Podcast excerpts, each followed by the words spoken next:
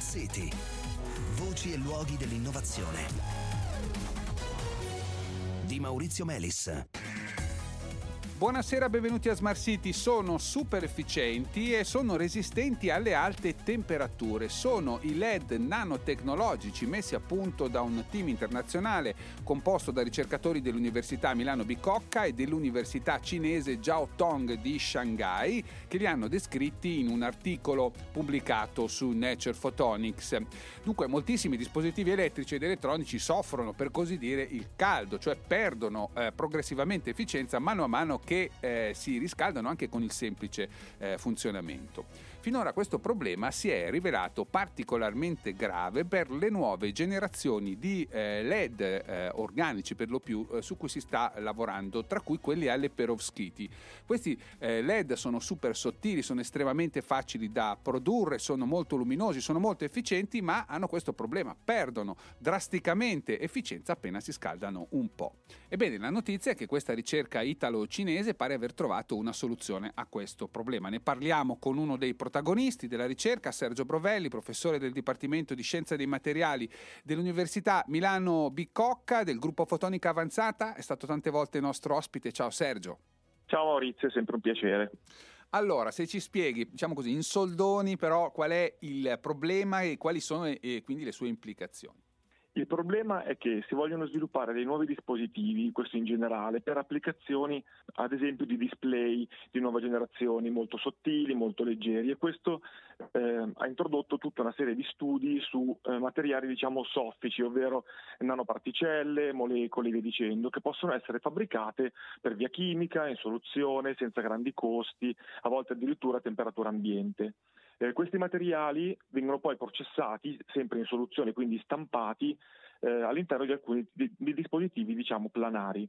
Mm. Il funzionamento di questi dispositivi può essere estremamente efficiente se il materiale è disegnato nel modo giusto.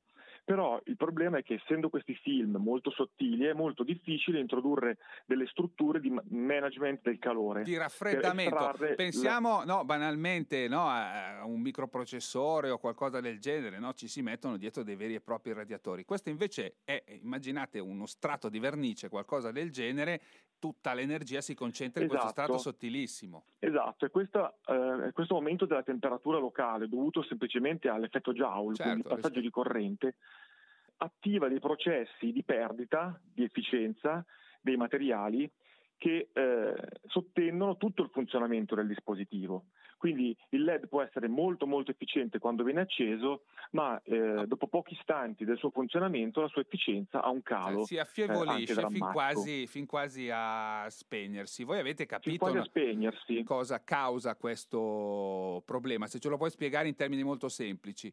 Sì, certo. Eh, lo spegnimento termico, questo è il termine tecnico con cui si definisce questo processo, eh, è dovuto sostanzialmente a due motivi. Da un lato i reticoli cristallini di questi materiali vibrano e queste vibrazioni interferiscono diciamo, con l'emissione di luce, attivano canali di perdita dovuti mm. proprio alla temperatura. Dall'altro è che essendo questi materiali tipicamente delle nanoparticelle, che sono, uno se le può immaginare, tutta superficie, ehm, presentano delle difettualità su queste superfici, legami rotti, atomi spaiati, che tendono a intrappolare gli elettroni che attraversano il nostro dispositivo e questo fa sì che, che il dispositivo funzioni sempre meno bene.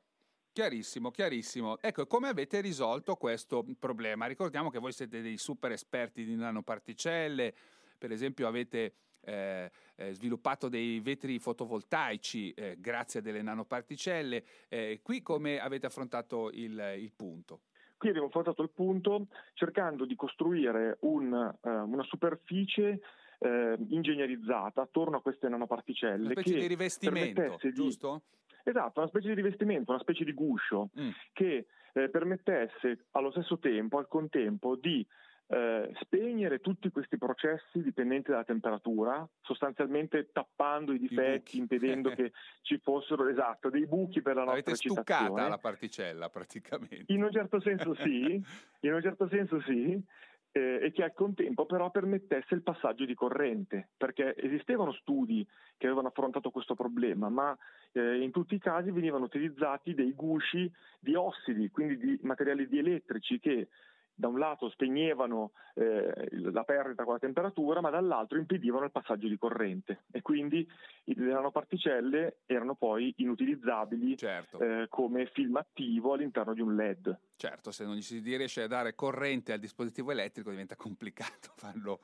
farlo funzionare. Esattamente. Ehm, ecco, eh, a questo punto quindi voi avete risolto questo problema, quindi queste particelle, queste nanoparticelle di perovskite funzionano, sono efficienti, hanno un bel colore stabile tra l'altro, eh, perché un'altra cosa che succedeva sì, è, è, che queste cambiavano colore, no? cosa piacevole se uno vuole fare un'illuminazione, no?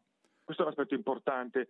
La stabilità della coordinata cromatica nei LED, in particolare per i display, è fondamentale. Eh certo, certo. il fatto che ci sia un drift del colore è una, è una caratteristica certo. un po' comune a tutti i materiali per LED. In questo caso, nel nostro caso, no.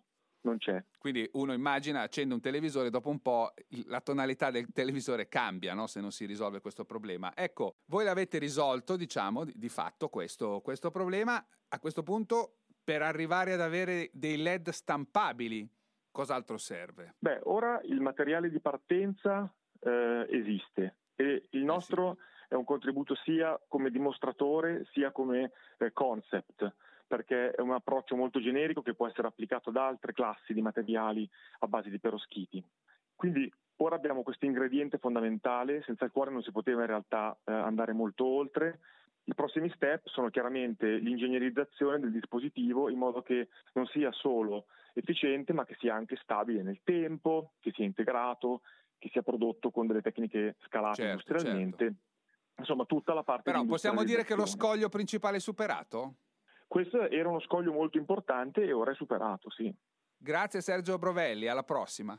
Grazie a te Maurizio, alla prossima. Bene cari ascoltatori, ci fermiamo qui, appuntamento a domani, buona serata.